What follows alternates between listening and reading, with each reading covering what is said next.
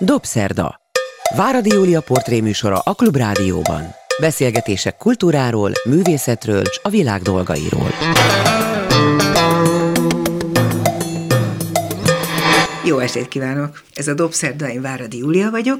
Jó napot kívánok azoknak, akik vasárnap délben az ismétlésben hallgatják a műsorunkat, és persze azoknak is, akik podcaston, vagy bármikor az interneten megkeresik utólag. Akit én mára hívtam, régóta tervezem, hogy beszélgetek vele, ő Templeréka. A nevét azért nem biztos, hogy sokan ismerik, mert általában a producerek Magyarországon még nem az első sorban említetnek, amikor egy jó filmről van szó, eléggé el nem ítélhető módon, hiszen nagyon sok minden köszönhető annak, hogy valaki vállal egy-egy film elkészítéséhez mindenféle háttér szervezést és intézést, és hát ez a producer dolga. Elsősorban most az alkalom az nagyon is friss, az apropó, hiszen a Koyot négy lelke című egész estés animációs film producereként hívtam most Rékát. Erről fogunk elsőként beszélni, meg aztán az összes többi ehhez hasonló ügyről, meg a nem ehhez hasonlókról is. Úgyhogy örülök, hogy itt vagy. Jó estét kívánok, szervusz, én is örülök, hogy itt vagyok, köszönöm. Induljunk a Koyottól. Ki ez a mondok? farkas, róka külsejű, álnok, gonosz, becsapós állat, akinek úgy tűnik az indián történetek alapján azt tulajdonítjuk, hogy miért lettünk rosszak mindannyian. Egy picit árnyalnám talán a kolyotnak a képét, mert azt gondolom, hogy az indián teremtés mítoszban a teremtő öreg sem eszenciálisan vagy százszázalékosan jó, így a kolyot sem százszázalékosan rossz. Azt gondolom, hogy ugyanúgy, mint az emberekben megvan a sötétebb oldal és a, és a a, a pozitív oldal is. Inkább úgy nevezném a kojotot, mint a, mint a magyar népmesékbe a ravazdi rókát, hogy mindig kitalál valamit, hogy, hogy egyszerűen nem bír kibújni a saját bőréből, hogy ravasz, de ő az, aki megteremti a világban az égséget, a, az ölést. Az ölést, tehát ő általa válik végeredményben a világ olyanná, ami ennél ugyanolyan komplexé, amilyenben élünk most. Igen, azért érdekes ez a megközelítés, ahogyan ezt a szerzők, Gauder Áron és Bereményi Géza, ahogy hallom, ők írták és készítették a filmet.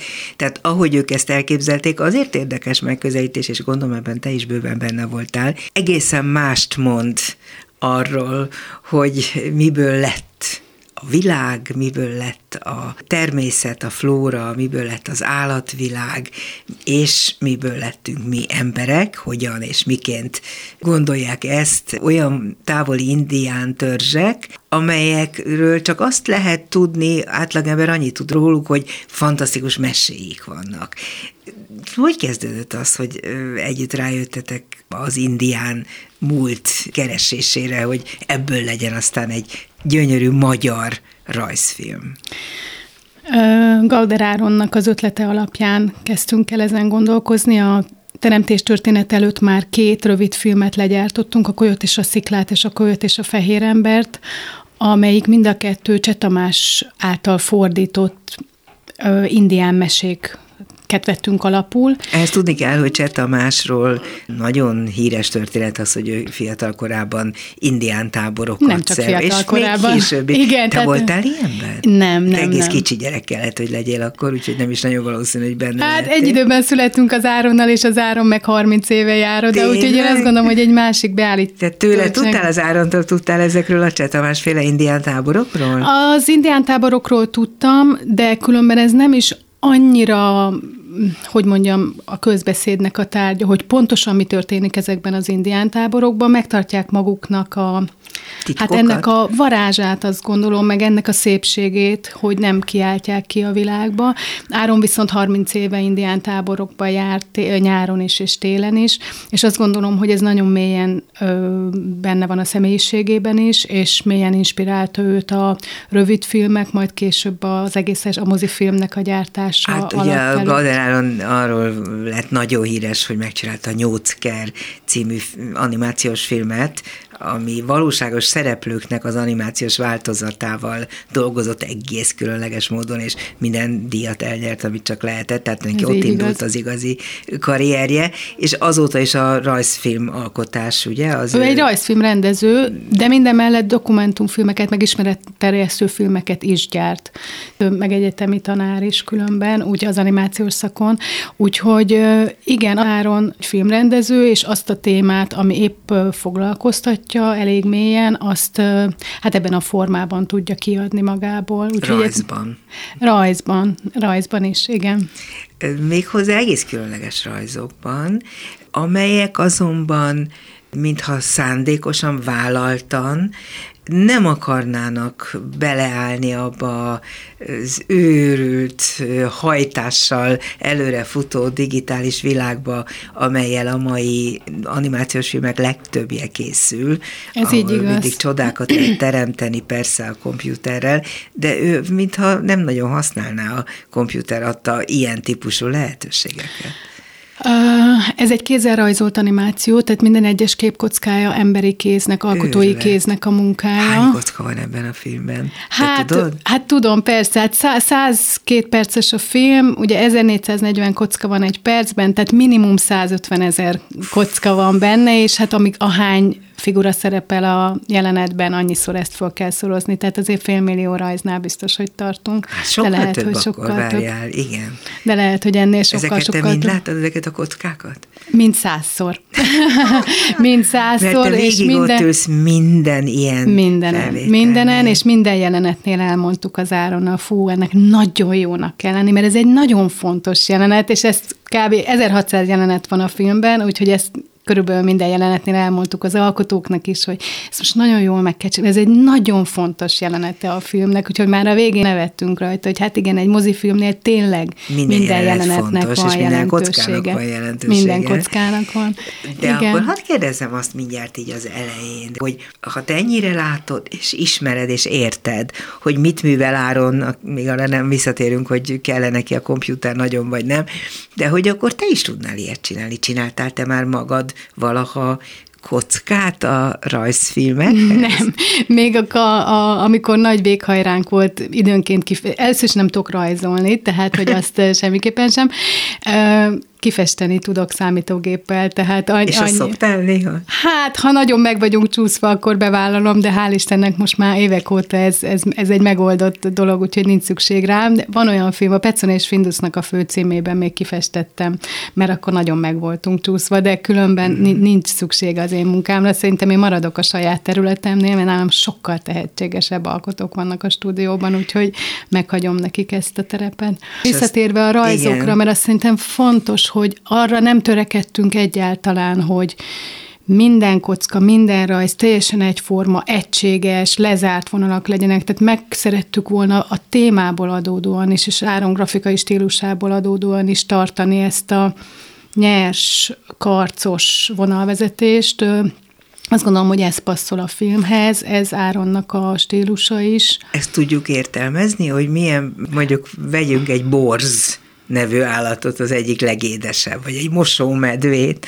Igen. Nagyon sokféle állat jelenik meg, egyik gyönyörű, mint a másik, fantasztikus karaktervonásokkal hogy akkor ott mi ez a szabadságféle, amire utalsz, hogy legfeljebb egy kicsit másképp néz ki a következő jelenetben? Ha nem is az, hogy legfeljebb egy kicsit másképp néz ki, hanem az, hogy amit a jelenet kíván, úgy nézzen ki. Tehát nem az eredeti figuraterveket kell vakon követni, ami a rajzfilmnek az alapszabálya, hogy nem térhet el a figuratervtől a karakter soha. Tehát Na olyan, de ha alapszabály, akkor ezt hogy lehet áthágni? Úgy. Így, hogy áthágtuk, hogy voltak olyan jelenetek, ahol úgy éreztük, hogy több vonalra van szükség, esetleg több arcvonásra, és voltak olyan jelenetek, amit azt mondtuk, hogy nem szükséges olyan részletgazdagon megrajzolni. Áron nagyon törekedett a arra, hogy még ezek a kedves állatfigurák sem a cuki figurák legyenek, hanem ezek ezek vadállatok, ezek, ezek húsvér állatok. És, és szó szoros értelme, itt arról van szó, hogy ezeket hússá kell néha Igen. varázsolni, Igen. méghozzá Ez nagyon egy... finoman, csak érintve a brutalitást, de azt aztán filozófikusan. Nem tudom, jól mondom-e, te is szerintem, így érzed -e? Szerintem jól mondod, mert az első állat és az első embernek a megteremtéséről van szó, és ez nincsen el, nincsen leöntve egy róza, rózsaszín mázzal, hanem inkább a szépségét mutatja be, és minden oldalát végeredményben. Nagyon sok kérdés szorul bennem, és megpróbálom ezeket valamennyire szétszálazni, hogy egyfelé tudjunk gondolkodni, de nem biztos, hogy sikerülni fog. Még visszatérnék arra, hogy Gauderáron miért szereti a ceruzát, vagy a festéket, és az ecsetet, és a fizikai létet a papír jelenléttel, és miért ragaszkodik ehhez, holott tudjuk, hogy a komputerprogramok ma olyan magas színvonalúak, hogy ezeket a dolgokat biztos, hogy gyorsabban, egyszerűbben, nem biztos, hogy jobban, de meg tudná oldani. Szerintem tökéletesebben meg tudná oldani, de miért törekednénk a tökéletességre, hogyha Aha. emberek vagyunk? Tehát én azt gondolom, hogy ha az ember, különben ezek is nem papíron dolgozunk már, hanem tableten, és a kifestése is a számítógép segít. Az összes munkafázist a számítógép segítségével gyártjuk, csak nincsen semmi automatizálva, hanem tényleg emberi kéz alkotta ezeket a rajzokat. Tehát akkor ott születik meg a pillanat akkor ott nyomán meg. az az újabb és újabb forma, ami aztán a Abszolút. elé Tehát ez, ez manuálisan készült, úgyhogy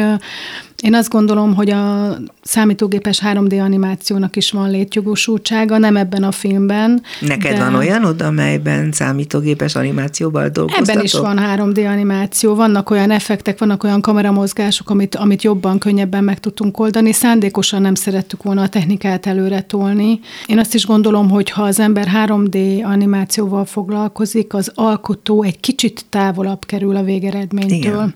És itt meg az alkotó nagyon közel került a, vagy közel kerül a végeredményhez, és, és mindenkit bátorítottunk is arra, hogy, hogy alkotóként tekintsen magára mm. minden munkafázisnál, és egyszerűen olyan energiák szabadultak fel a gyártás alatt, amit én nagyon hiszek benne különben, hogy amilyen lelkülettel készül egy film, az látszódik a képernyőn, vagy látszódik a filmvásznon, itt is sokak nevében mondhatom, nagy, hogy nagy nagyon akarás szerettük, látszik bele, Beremény is gondolom, hogy bele szeretett ebbe a történetbe, úgy tűnik, legalábbis a szövegek egy részét ő írta, ugye? A szövegeket vagy, vagy szinte ő mindent? Tehát ő volt Áronnal együtt, közösen uh-huh. írták a forgatókönyvet, indián le, mesék, mesék alapján. alapján. Tehát a nagyon sok eleme a, az indián mesék ből lett hát összegyúrva, és végeredményben Bereményi Géza formába öntötte mindezeket a gondolatokat. Az indián úgy, mesék úgy tűnik számomra, hogy alapvetően sok mindenben különböznek a számunkra, európaiak számára olyan jól ismert mesevilágtól, bármelyik irányba is nézünk. Itt most zárójelben mondom neked, hogy képzeld, hogy én népmese kutatásból írtam a, annak idején az egyetemen szakdolgozatomat, és ez nagyon foglalkoztatott, hogy Nem. német, magyar, angol népmeseket összehasonlítottam, de hát ezek mind állati távol állnak attól, amit az indián törzsek gondoltak, és gondolnak talán ma is a világról, nem beszélve a világ keletkezéséről, részéről volt ilyen. Elsősorban azt érzékelem, de erre utal ez a film nagyon erősen, hogy igen, hogy ez nem egy szép történet valójában. Ez nem egy olyan történet, mint amilyen a Ádám és Ádámka és Évike édenkertnek végibe, és így tovább. Káin tehát, és Ábellel folytatva, tehát azért az Édike, az még a Bibliában is sajnos, vagy hál' Istennek, vagy nem is tudom, de hogy így megvan az, hogy, hogy nem annyira egységesen szép. Én azt gondolom, hogy a nagy különbség az indián teremtés mitoszban az, hogy az ember nem a teremtésnek a koronája, hanem egy a teremtmények közül, és hogy nagyon közel kell maradnia a természethez, és, és harmóniában kell élni a környezetével. És ez szerintem egy, egy, egy másik perspektíva, hogy, hogy nem a férfi és nem az ember pár a teremtésnek a, áll a piramisnak a csúcsán, hanem mindenkinek megvan a helye a, a körforgásban. Pontosan ezt akartam én is mondani, hogy egészen máshova teszik a hangsúlyt. Igen. Ezek az indián mese írók vagy mondók. Honnan szereztétek ezeket a meséket, és ezek, ezek mikor íródtak? Mit tudunk róluk? Hát ezek több ezer számban felelhetőek. Ezek, ezek az interneten is felelhetőek, töménytelen mennyiségű könyv is létezik, és hát Csetamásnak a, a lefordításaiban is létezik. Mi eredetileg sorozatot szerettünk volna gyártani, ahogy elkezdtük a Kolyot és a Sziklát. De miért a Kolyot éppen és... az India, indián mesék jutottak eszetekbe? Ez Áronnak jutott eszébe. Tehát Áronnak olyan erős kötődése van Ezért. az indián kultúrához, uh-huh. hogy mi egy másik filmet kezdtünk volna el csinálni. Az vagy... mi lett? Az is teremtés történet? Nem, az egyáltalán nem. Még még Áron egy előző filmjét szerette volna befejezni a stúdióban, az Egilt, ami egy viking történet, de azt, azt technikailag nem, nem sikerült megcsinálni. Az, az egy hosszú történet, tehát elkezd, egy nagyon előrehaladott állapotban volt egy egész estés film, és ott ilyen különböző pénzügyi koprodukciós problémák miatt aztán megszűnt. A Magyar Mozgókép Közalapítvány megszűnésével sajnos megszűnt ez a forrás, mm. és ezért egy azt mondhatom, hogy egy 80%-ban készen levő film, még hát mindig a fiók meg mély. kéne keresni a Már helyét. azt gondolom, hogy ezt, ezt Áron lerendezte, hogy magában, hogy ez egy történet volt, ami véget ért, amit, vagy hát úgy ért véget, hogy nem fejeződött be.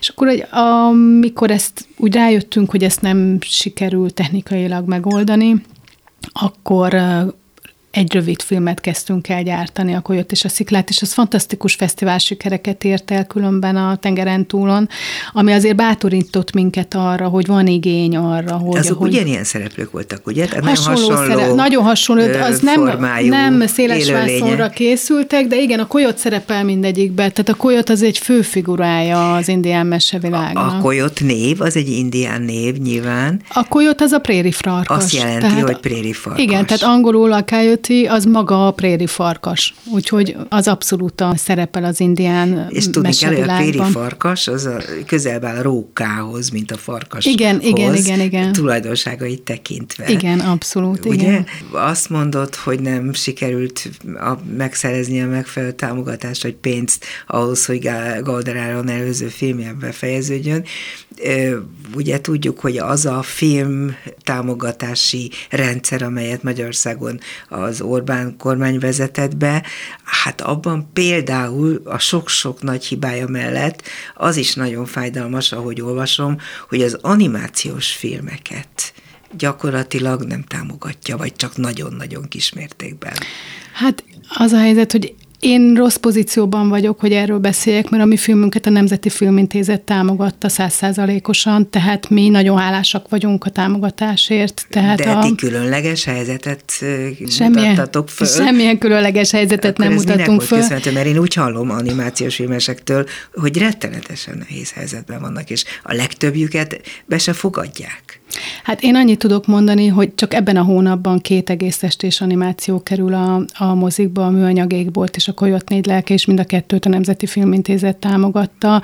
Akkor lehet, hogy ez most megváltozott? Vagy... Hát amikor beszélünk a mostról, akkor azt, annyit kell mondanom, hogy 2017-ben pályáztunk a forgatókönyvfejlesztésre, és 2020-ban kaptuk gyártási támogatást, és kaptunk egy, egy másodlagos támogatást 2020 kettőben, tehát hogy én azért az elmúlt hét évet végig dolgoztam a Nemzeti Filmintézettel, tehát én nem mondhatsz rosszat Én nem mondhatok rosszat, és azt kell, hogy mondjam, hogy, hogy amit mi meg szerettünk volna valósítani, forgatókönyvet, mi azt megvalósíthattuk, tehát semmilyen tartalmi megkötés nem megkötés volt. nem volt. Tehát amit mi, amire mi pályáztunk, mi többször pályáztunk több filmre. Volt, mm. erre a filmre is volt negatív, tehát gyártás előkészítésre nem kaptunk támogatást, gyártásra viszont kaptunk. Több pályázatunk van, amire nem kaptunk támogatást, és vannak olyanok, amikre kaptunk.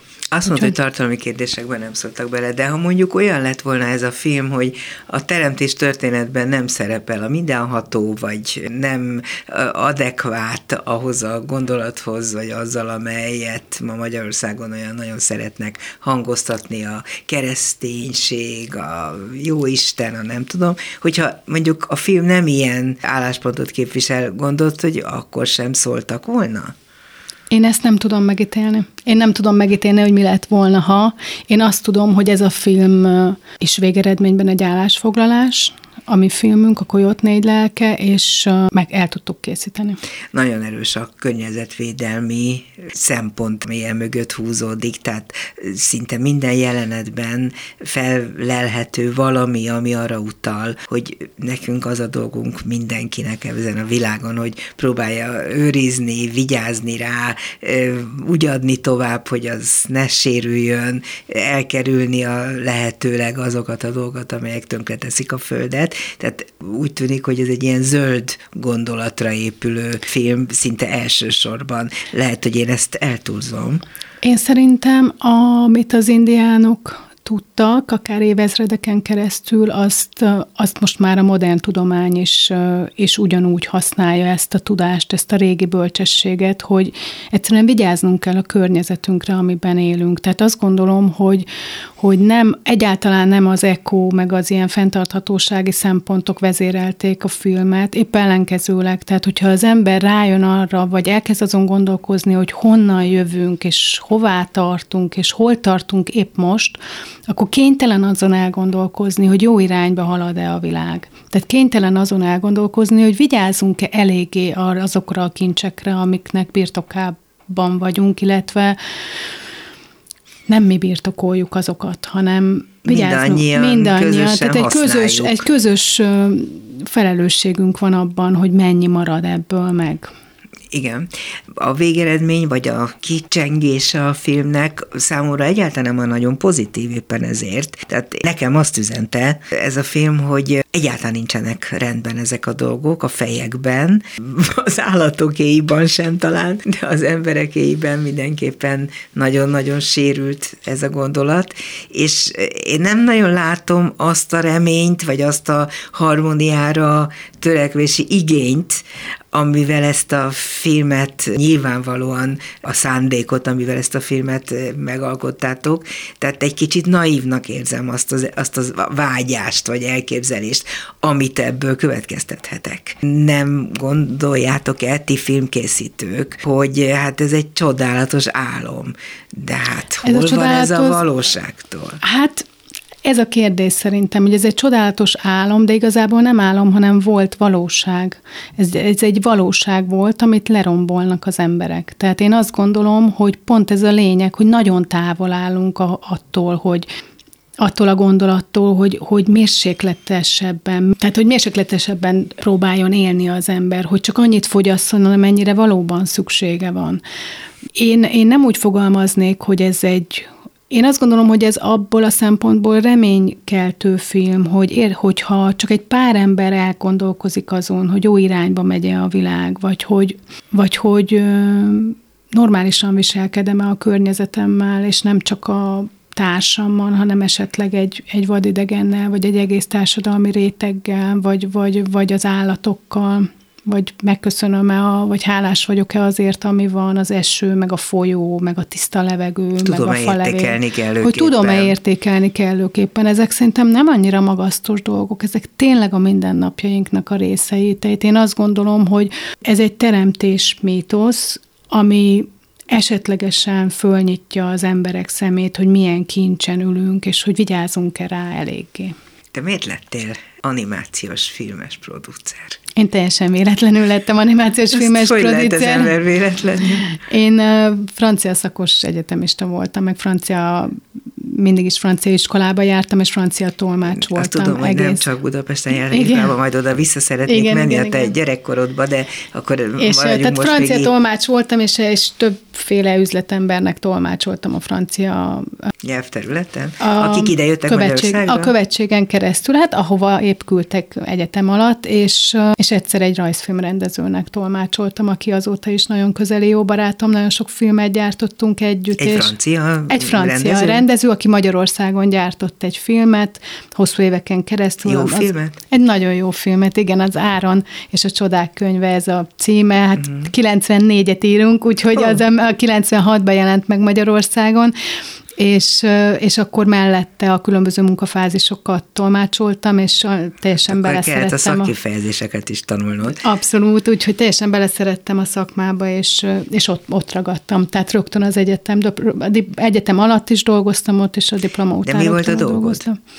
Hát először tolmács, aztán ilyen gyártás, hát ha már ott voltam, akkor már csináltam a dolgokat, gyártási asszisztens, gyártásvezető, és nagyon hamar lettem a stúdiónak a vezetője. A francia stúdiónak? Ez egy magyar stúdió volt, tehát egy francia rendező dolgozott egy magyar stúdióban, és a magyar stúdióban a megbízásából tolmácsoltam az alkotók és a francia rendező között. És akkor a magyar stúdió vezetői azt látták, hogy itt egy nagyon értelmes emberről van szó, aki nem csak franciául tud, és ismeri a szakkifejezéseket, hanem még használni is tudja igen, igen, azt, igen. ami a szakmában fontos ebből részéről. Igen. Mi az, ami a legjobban vonzott? Maga a film készítés, vagy az, ami, és majd erről szeretnénk most egy picit bővebben beszélni, ami a produceri szakma fogalmába bele tartozik? Hát én az első években még nem a klasszikus értelemben vett producer voltam, hanem egy stúdióvezető voltam, aki különböző megbízások alapján elvégezte, vagy elvégeztette a kollégáival együtt a, a, a különböző filmeknek a gyártását. Mi egy, egy nagy német média vállalatnak voltunk a magyarországi részlege egy idő után, és ez nagyon nagyra is nőtt ez a, ez a német vállalat, különböző stúdiókat vásárolt az Amerikában, New Yorkban, Los Angelesben, Koreában. Nagyon sikeres volt ezek szerint? Nagyon sikeres volt, a, hát olyan filmek kötődnek a nevéhez, mint a Petzen és Findus, ami Berlinben közönség. Azt mi csináltuk. azt mi csináltuk itt Magyarországon, vagy a Babár az elefántok mm. királya. Tehát, hogy egy nagyon, nagyon komoly ö, filmekbe vettünk De részt. jól tudom, hogy egyszer csak tönkrement a cég, szinte egyik pillanatra a másikra. Igen, igen, tőzsdére ment a cég, és... Ez volt egy a rossz lépés? Nem hiszem, szerintem vezetői rossz lépés volt, de én erről nem, nem, nem is tudok nyilatkozni igazából, nem mert nem is kell.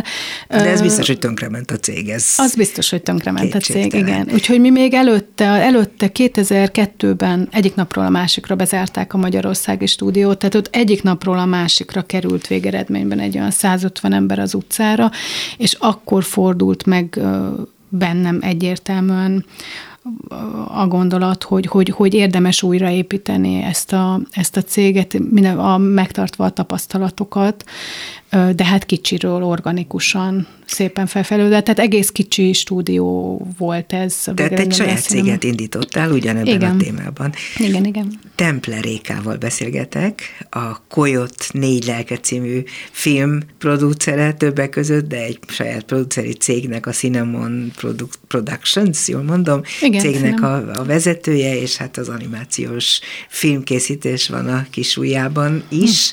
Hm. Most még egy picit maradnék ennél a szakmánál, hogy Magyarország Magyarországon a producer fogalom az elég lassan vált azzá, amivé már, talán már igen. Tehát a külföldi produceri világ az nagyon más volt, mint amilyen az itthoni amikor te ebbe a dologba belekerültél, és pláne amikor a saját cégedet kellett létrehoznod, akkor mennyire kellett alkalmazkodnod ahhoz a kicsit fél megoldásos magyar módszerhez, hogy azért nálunk mégiscsak a filmek, rendezői filmek, a film készítéséhez a pénzt, azt nem feltétlenül csak a producerek szerzik, és így tovább.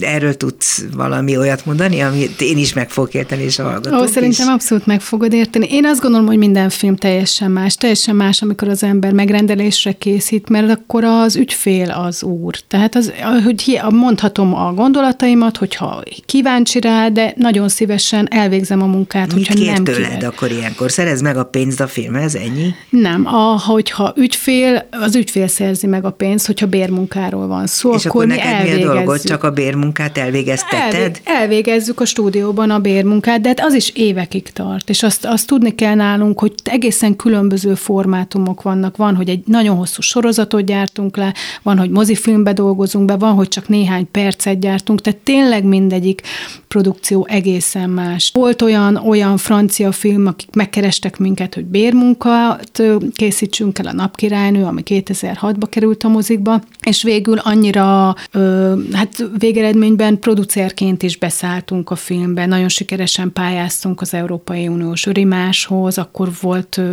frissen Európai Unió tag Magyarország, és az nagyon sokat számított, hogy egy, egy, egy, egy újonnan bekerült ország is már pály... Tehát mi voltunk az elsők, akik Magyarországról pályáztunk, és nagyon komoly támogatást is kaptunk. Tehát, hogy, hogy ezek, ezek nem statikus feladatok, hanem ezek organikusan is tudnak változni. Igen, tehát szerintem a legfontosabb egy producernek az életében, hogy alkalmazkodjon a különböző kívánalmakhoz, illetve próbálja, próbáljon rugalmasan kezelni bizonyos helyzeteket, mert itt nálunk is, ennél a filmnél is, két francia koproducerenk volt a Koyotnál, és a Covid alatt egy dokumentumfilmes tönkrement Franciaországba, tehát nem tudták vállalni a beszállást, egy, a, és a másik francia cégnek is nagyon ott, meg bábfilmesek, tehát ott se tudtak dolgozni a stúdióban.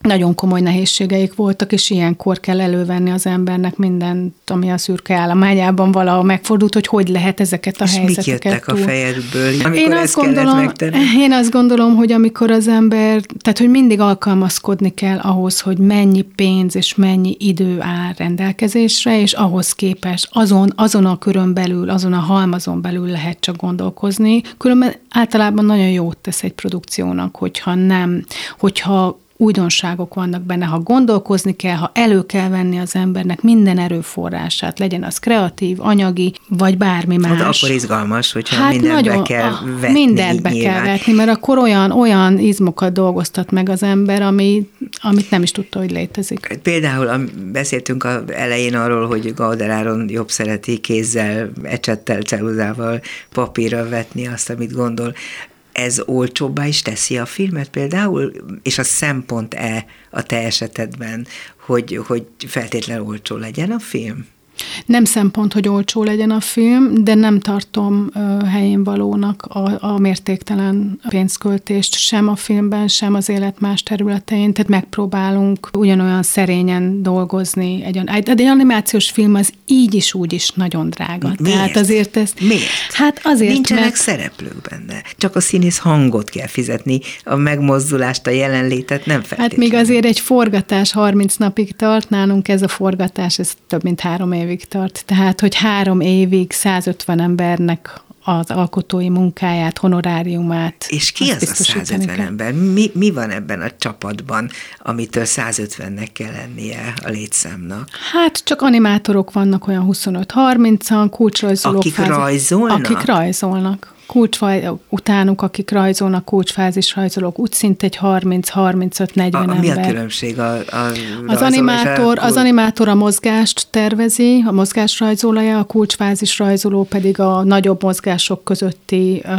fázisrajzokat, illetve a kulcsfázis rajzoló az, aki a figuraterv képet megpróbálja a szem előtt tartani. Tehát teremti illetve... meg a, azt a kit, vagy amit látunk a vásznon. A végső, a végső rajzot a kulcsfázis uh-huh. rajzoló teremti meg, milyen vonalvastagsággal legyen, milyen típusú ecsetet használ a vonalakhoz, és utána jön még a kifestő, a Erre szint. mennyire kapnak instrukciót a rajzolók, tehát mennyire a saját ízlésük, képességeik, művészi, alkotói személyiségük az, ami dominál, és nagyon, mennyire az elvárás. Nagyon pontos instrukciót kapnak, nagyon pontos instrukciót kapnak, hiszen... Tehát mondj egy ilyet, hogy leül, leülsz egy ilyen kulcs rajzolóval, akkor mit mondasz neki?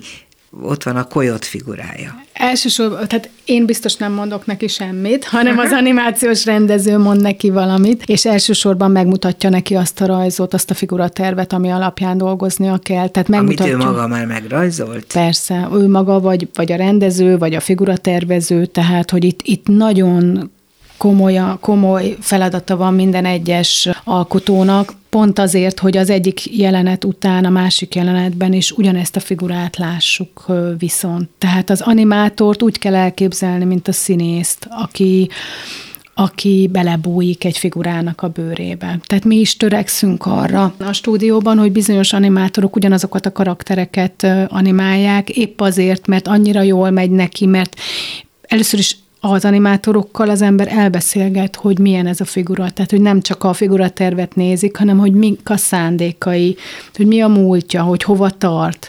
Mert egy-egy ugyanúgy, ahogy egy jó színésznek is nem biztos, hogy a jelenetben benne van az, hogy milyen gyerekkora volt, és mégis a tekintetében benne lehet az, hogy honnan jön, és hová tart, hogy mik a motivációi, és ezt ugyanúgy a rajzfilmben valahogy formába kell önteni. Tehát akkor csak lezárva, hogy a kolyót drága filmek közé Európai tartozik? szinten az olcsó filmek közé tartozik, olcsó egyértelműen. Közé. Európai film viszonylatban, viszonylatában is hmm. inkább a, a mértéktartóbb költségvetésű filmek közé tartozik. Azt mondod, hogy az ember tekintetéből sugárzik, hogy milyen gyerekkorból érkezett te milyenből. Mm. Annyit tudok, hogy nagyon izgalmas gyerekkorod lehetett a sokféle külföldi tartózkodás miatt. Igen, igen. Mi családilag a közel-keleten éltünk nagyon Miért? sokat, mert az apukám kereskedelmi tanácsos volt Szíriában, meg Egyiptomban. Hét évet töltöttünk Egyiptomban, három évet Szíriában. De és nem aztán... ott születtél. Nem, Magyarországon születtem, oda visszajöttünk. Először öt évet töltöttünk Egyiptomban, aztán három évet, aztán két évet Egyiptomban, amikor olyan 12 éves voltam. A gimnázium éveket Damaszkuszban töltöttem, és az érettségét pedig Párizsban. Hát a francia volt a főnyelv, Igen, ezek szerint, de arabul is megtanultál? Hát ö, 30 tojást tudok kérni a boltban, úgyhogy... 31-et már nem, de 35 még igen. igen. Ezek milyen évek voltak a számodra? Nem tudom, hogy testvéred van-e? Tehát Nővérem van, igen. Nővére, tehát igen. nem csak egyedül voltál gyerek, de azt gondolom, hogy nem feltétlenül könnyű az, hogyha egy gyereknek ilyen módon kell alkalmazkodnia valami egészen más helyzethez, mint amit a szülei eredetileg nyújtottak neki. Hát mi nagyon szerettünk kint lenni, tehát, tehát az nekünk hozzátartozott, hogy mi nagyon szerettünk kint lenni. Jó nagyon, dolgotok volt biztos, Jó nem? dolgunk volt, abszolút jó dolgunk volt, még nagyon összetartó család vagyunk, és ez, és ez a mai napig nagyon fontos számunkra. Tehát biztos, hogy a sok utazás miatt, meg a sok iskolaváltás miatt ugye egymásra nagyon számíthattunk, úgyhogy nekem nagyon jó kapcsolatom van a nővéremmel is, meg az anyukámmal is. Szerintem nagyon érdekes életünk volt, sokat utazhattunk ezáltal, megismertünk különböző embereket, különböző kultúrából, és a mai napig táplálkozom abból, hogy, a, hogy, hogy hogyan lehet élni máshol, másokkal, egymással. Azt olvastam, ha jól emlékszem rólad, hogy elvittek téged iszony szerencsével Egyiptomban a királysírok Igen, igen, nagyon jó barát, igen, nagyon jó barátunk volt a Kákosi László, Kákosi László professzor, igen. családi barátunk volt, igen, és hát vele mindig egy élmény volt együtt lenni. És anyukám, elvitte a gyerekeket magával a, a hát, régészeti ásatásokhoz? Anyukám, anyukám nagyon gyakran járt, és akkor meg is ő mivel foglalkozik anyukám? Anyukám könyvtáros volt, de mivel családi jó barátunk, ő be is segített az ásatásokba. Tehát Tényleg? igen, igen, ő, ő, ő évente egy hetet lent töltött az Te ásatáson. nem akartál régész lenni? Látva hmm, ezeket a csodákat? Régész nem szerettem volna lenni, az, az nem, külön, nem, tudta, nem tudtam, hogy mi szeretnék lenni. Tényleg, ahogy mondtam, hogy nekem teljesen véletlenül jött ez. Neki nagyon sok szertágazó az érdeklődési köröm, tehát egyáltalán nem alakult ki, hogy mi szeretnék lenni. Úgyhogy mindig a gyerekeimnek is mondom, hogy nem gond, hogyha nem tudják, hanem legyenek nyitottak, és, és azt az élet majd nyújtani. Tudjanak örülni, tudjanak váltani, hogyha épp nem azt csinálják, amit szeretnek, de az nagyon fontos, hogy szeressék azt, amit csinálnak, mert azért az megmarad. Visszatérve egy kicsit Kákosihoz, akiről én elég sokat hallottam annak idején a magyar rádiós kollégáim mentek vele igen. néhány útra, és Ismerik nagyon izgalmas őket, dolgokat igen. meséltek erről. Szénási Sándor, igen. akivel most is együtt dolgozunk, és a, sajnos nem olyan régen meghalt Györfi Miklós. Ismerjük őket mindegy. És mindig, amikor visszajöttek egy-egy ilyen egyiptomi utazásból, akkor ámulattal hallgattuk őket, hogy hogyan alakul ott különböző királysírok környékén a régészeti kutatások sorsa. Tehát, hogy mennyire nem lehet tudni előre, hogy mi fog történni, és hogy amikor megtörténnek ezek a csodák, hogy azzal aztán az éppen aktuálisan döntéshozók mit kezdenek. Ezt te hát, is átélted?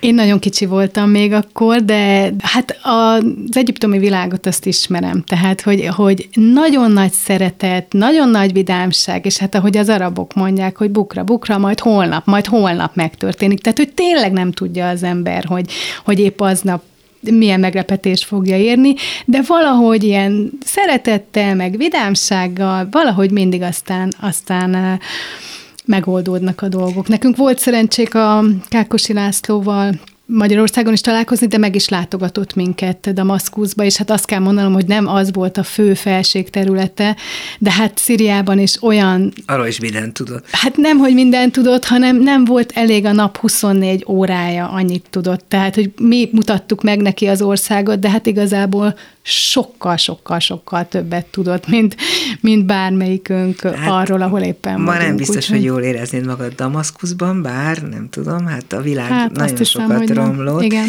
Ott is, meg Egyiptomban is, hát szerencse, hogy akkor voltatok Abszolút. jó helyen. Párizsban is ugyanebből az okból, vagy aztán inkább azért, mert hogy oda mentél francia szakos egyetemistának? Nem, Damaszkuszban még nagyon pici volt akkor a francia iskola, és nem volt érettségiző osztály, úgyhogy akkor nagy tanúbizony, nagy bátorságról tettek tanúbizonyságot a szüleim, elengedtek egyedül Franciaországba oh. 17 évesen, és akkor én Franciaországban érettségiztem, hogy legyen egy, egy francia érettségim, már hogy igen, hát hogy Franciaországban legyen érettségim, és úgyhogy én egyedül voltam Párizsban. És úgyhogy én... volt 17 évesen Párizsban? Hát ha van kultúrsok, akkor nem, nem az volt, hogy kikerültünk Egyiptomba, hanem az, hogy visszakerültem Európába, mert egy, egy csodálatos... Neked nem volt meg Európa valójában igazán. Nekem egyáltalán nem volt meg Európa, úgyhogy az igazi kultúrsok az, az Párizsban élt 17 évesen. Egy nagyon nagy városban, egy egészen más az emberek közötti kapcsolatok egész más minőségét tapasztaltam meg Párizsba. Akkor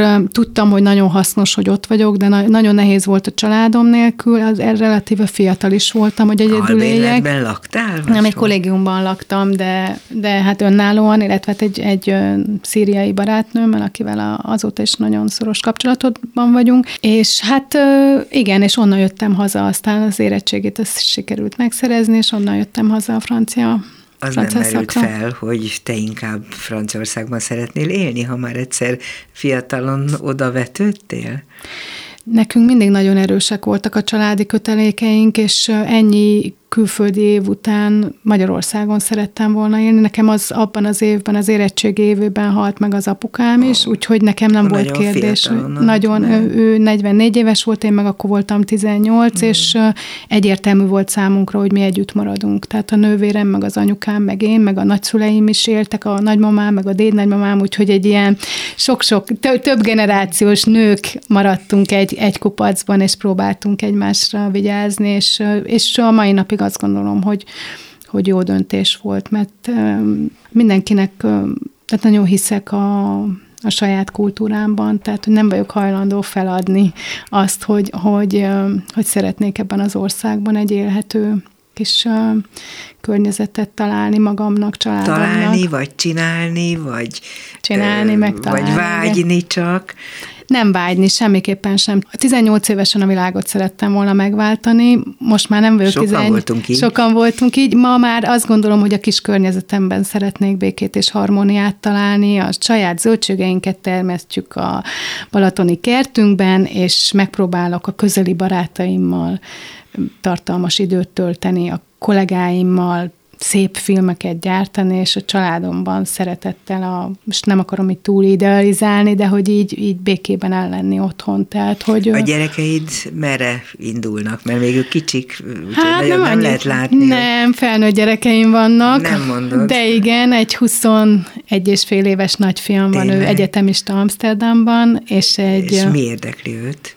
Ő a gazdaság, gazdasági szakon van a az Amsterdami Egyetemen, a kisebbik fiam is már felnőtt, 19 és fél éves, és ő ő pedig mesterséges intelligenciával szeretne foglalkozni. A hát, szakmát választja. Hát ő bioinformatikus szeretne lenni, úgyhogy kémia, biológia, stb. Úgyhogy ennek az első lépcsője azt hiszem, hogy ez, és hát mind a ketten külföldre járnak egyetemre, vagy Igen. a kisebbik gyerekem is külföld, már csak külföldi egyetemet. Ami nem könnyíti meg a szülők életét egyáltalán, nem, egyáltalán miközben nem. érzik és tudják, hogy ez a jó döntés ebben a pillanatban. De akkor térjünk még egy picit vissza a magyar kulturális szcénába, és elsősorban a filmes világba. Filmesként azt biztosan látod, hogy így az utóbbi időben leginkább úgy nem nagyon van rendben a film világa, tehát hogy közép generáció, meg idősebb generáció rendezői például, vagy filmkészítői nem, jut, nem tudnak labdába rugni gyakorlatilag állami pénzből, és így Igen. tovább.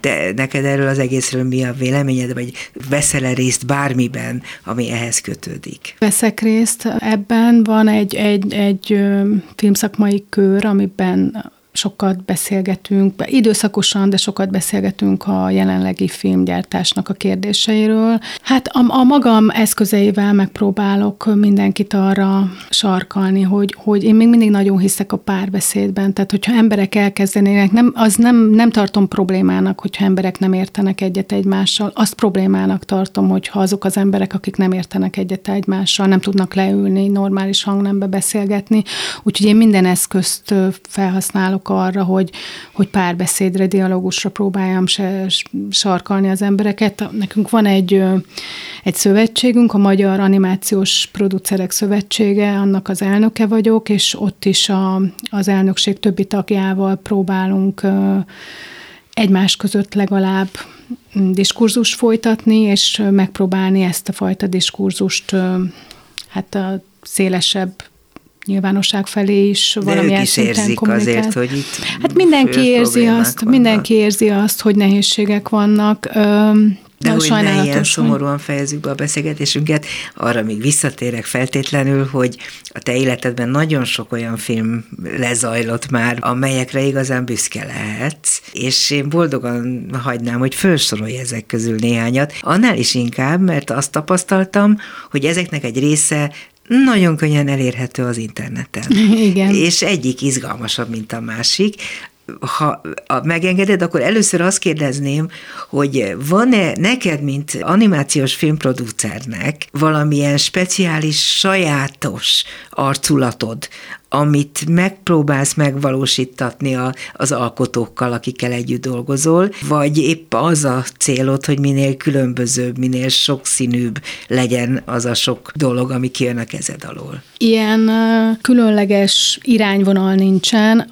Én mindig azt gondolom, hogy nyitott is az ajtom, tehát hogyha bármelyik rendező szeretne valamit, valami jó ötlettel előrukkolni, akkor szeretettel van látva. Ha van igazán kedvenc, akkor azt gondolom, hogy a legkisebbeknek érdemes gyártani értelmes magyar nyelven összetett mondatokkal filmeket, tehát mi nagyon büszkék vagyunk a arra. Lola mesékre például? Lola mesékre és a Grillus filmos maszkabájára, a Lenge mesékre. Tehát én azt gondolom, hogy, hogy Bergüditot olvasni két-három-négy éves gyerekeknek, vagy a Grillus filmos Levente Péter, Döbrente Ildikónak a szövegeit, dalszövegeit olvasni, az borzalmasan fontos. Mi könyveket is adunk ki. Tehát, igen? Hogy, igen, pont azért, mert én ellene vagyok annak, vagy szóval nem pártolom, hogy három-négy éves gyerekek a képernyő előtt üljenek, viszont azt az élményt, amit a, az olvasással megkapnak, én azt gondolom, hogy azt magukkal viszek nagyon sokáig Ez milyen érdekes, hogy animációs filmesként nem azt érzed legfontosabbnak, hogy a gyerekeid is nézzék a mozit, hanem hogy inkább előtte Szerintem a betűkkel ismerkedjenek. Igen, minden korosztálynak megvan a szépsége, a legkisebbeknek. Mi azért is gyártottuk a lengemességet mozira, hogy a legkisebbek is kapjanak olyan tartalmat, ami számukra befogadható. Ez egy sokkal lassabb tempójú. Ez egy filmszakmai dolog, tördeltebb történetmesélést igényel, amit egy három-négy éves gyerek be tud fogadni, és szerintem nagyon fontos az idegrendszerének is az, hogy, hogy a megfelelő tartalmat a megfelelő időbe tudja, tudja fogyasztani, választani. Nekünk a stúdióban, nekem személy szerint a legfontosabb az, hogy minél nyitottabb, vidámabb gyerekek nézzék a filmjeinket, vagy élvezzék a tartalmainkat. De a kicsiken túl azért a nagyobbakra is gondoltok, mert van egy Salamon királyról igen, szóló igen, filmetek, a meg király. a Csongor és Tünde. Igen, igen, igen. Na, azokról egy kicsit még beszélünk? A Salamon király kalandjai az egy, azt avval a Hanan Kaminskival gyártottuk, akivel még elkezdtem a szakmát. igen, igen, aki lassan, lassan 30 éve a szakmai társam, meg a barátom, és Hát az is a, a történelmi kor, az a pillanat, amikor épp béke volt abban a térségben, amit nem tudunk elég fontos, nem tudunk elég nyomatékosítani. Hanán Izraelben él, én Szíriában éltem, ő egy narratívát ismert, én egy másikat, és megpróbáltuk ezt valamilyen szinten harmóniába hozni a filmnek a nyelvén, hogy, hogy ott is a párbeszéd mennyire sokat számít. Ez egy inkább felnőtt film, vagy mondjuk fiatal Nem, az fiatal, fiataloknak szól. Sába királyné Afrikából érkezik a Beduin hercegné, akivel aztán szerelem szövődik, az, az logikusan a sivatagból érkezik, hát ugye Salamon meg Dávid királynak a fia. Vagy a Csongor és Tünde az egy nagyon érdekes film. Azt a Dargai most, Attila, Dargai Attila. Annak idején 60 évvel ezelőtt csináltam egy A 70-es években készít, dolgozott rengeteget a forgatókönyven. Van is egy komplett storyboardunk, képes forgatókönyv. Az eredeti. Az eredeti megvan. Mi egy kicsit módosítva, módosítva gyártjuk le Henry Kirénnek, Dargai özvegyének az áldásával, aki, akivel munkakapcsolatban is vagyunk, tehát nem csak a jogdíjakat kaptuk meg, vagy a meg megfilmesítési jogot szereztük meg, hanem Irénkével abszolút igen. munkakapcsolatban állunk. És igen. ezt kivel is csináltad? Ezt nem Áronnal, úgy, nem Gauder Áronnal Nem, hát Máli Csabával és Pálfi Zsoltal, mind a ketten animációs rendezők, és Máli Csaba még Dargai tanítvány volt. Aha. Úgyhogy sőt, a stúdióban vannak egy páran, akik dolgoztak és még mennyire Attilával. tartjátok meg azt a művészeti stílust, amit Dargai Attila annak idején olyan szépen meghonosított? Megtartjuk. Meg lehet? Megtartjuk. Nem elavult? Hát megpróbáljuk, hát a Vörös Marti szövegek is elavultak, hát, hogyha, ki, hogyha engem kérdezel. Úgyhogy azt is egy picit leporoltuk, és a dargai figurákat is egy picit megpróbáltuk ötvözni Vörös Marti nagyságát, Dargainak a nagyságát a 2020-as évek gyerekeknek az igényeivel. Szóval megpróbáltuk Ó, ezt egy picit, ezt, ezt egy közös halmazba bevonni, és szerintem, szerintem sikerült. Kész Legalábbis van? mi nagyon nem készül, az Mikor jövő évben. 2024 őszére hát, készen már nincsen lesz. olyan nagyon messze az idő rohan, Igen. ami én is lejárt, úgyhogy nagyon köszönöm Templerékának, hogy itt volt ma a Dobszerdában. A Koyot négy lelke című film volt a fő témánk, és azt gondolom, hogy nagyon sokan meg fogják nézni ezt a filmet. Gyerekek felnőttek, mert mindenkinek szól. A mai műsorban Turi Lui, Csorba László, Pálinkás János és Lőrinc Csaba segített. Köszönöm szépen az ő segítségüket. A műsorunkat akkor is hallhatják persze, hogyha nincsen adásban, hiszen interneten megtalálható. A honlapunkat is érdemes nézni, egy rövid film erejéig megismerkedhetnek képen is Templerékával. A műsorunk ismétlése vasárnap délben, 12-kor, ahogy lenni szokott, újra meghallgatható. A szerkesztő műsorvezető Várad Júlia volt viszont hallásra. Dobszerda. A világ dolgairól beszélgetett vendégével Váradi Júlia.